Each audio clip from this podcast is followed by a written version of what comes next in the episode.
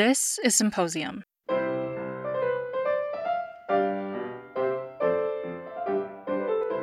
Athena Goppel is going into her third year as a music therapy major. She has played the cello for over a decade. For the undergraduate symposium and her cello studio recital, she played the first two movements of the Haydn Cello Concerto in C major. Right now, you're listening to her play the first movement.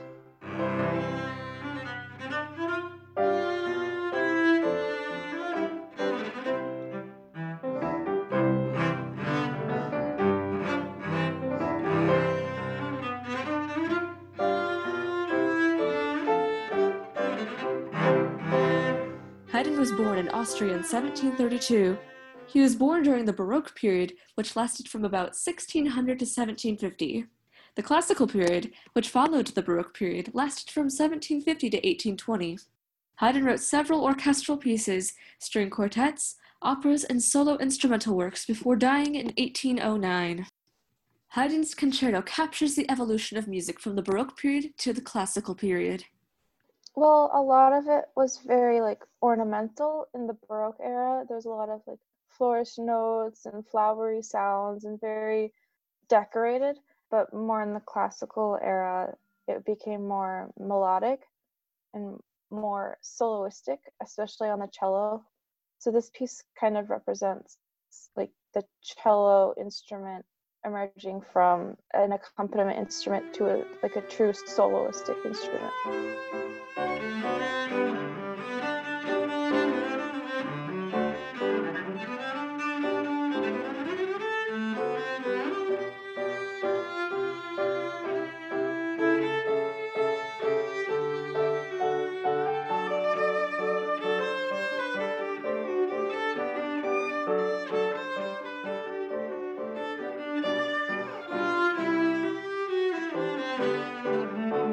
Working tirelessly from a young age, Haydn performed and composed several pieces on multiple instruments. His parents weren't musicians, I believe, and he had an amazing singing voice as a child. It was like very soprano y.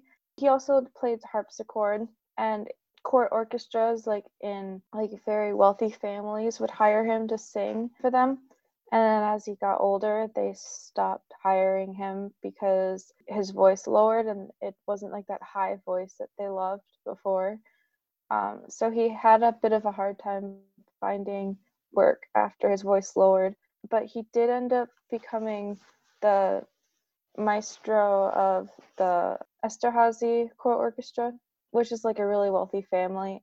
And he would compose music for the orchestra and the orchestra members and the Haydn Cello Concerto was composed for the first chair cellist and his good friend.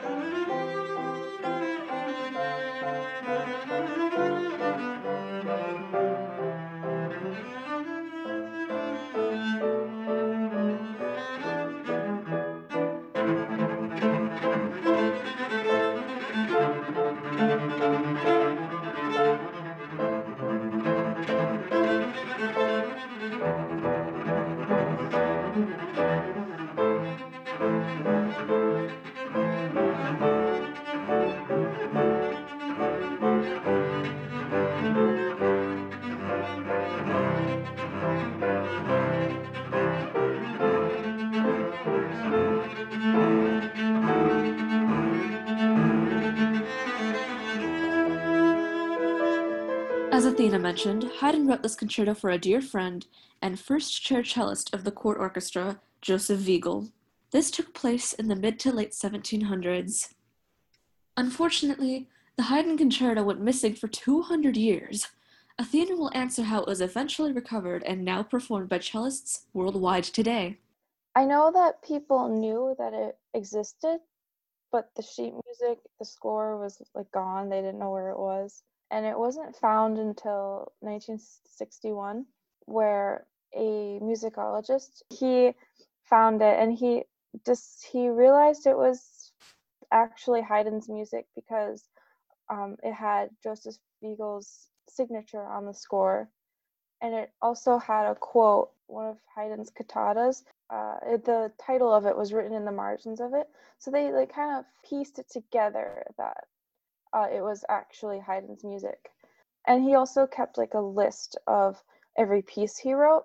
And in it, it said that there was the Haydn cello concerto in C.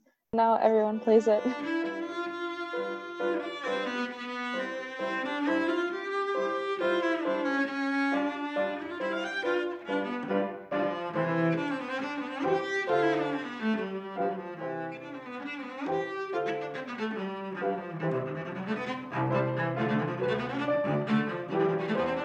I like how it is constantly going in between, like it wavers between a soloist part and like a basso continuo type piece. Like the second movement, it starts with just like a long C played, and the orchestra plays the main melody, and then the, the solo cello kind of crescendos out and it becomes like this big solo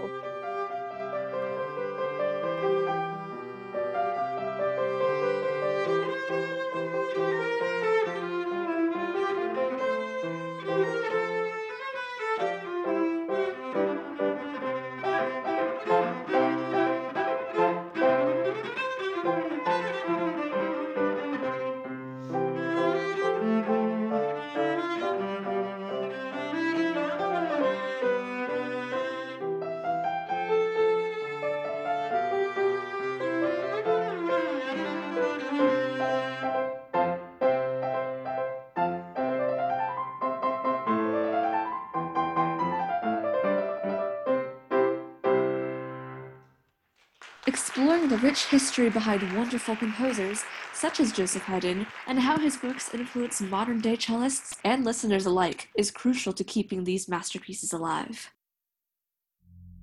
Thanks again to Athena for taking the time to talk with me, and special thanks to Amy Berenger for all her help with this series. To read Athena's abstract or to learn more about the undergraduate symposium, visit emich.edu slash symposium. You can find more stories like this at easternecho.com, and you can reach our podcast section via email at podcast at easternecho.com.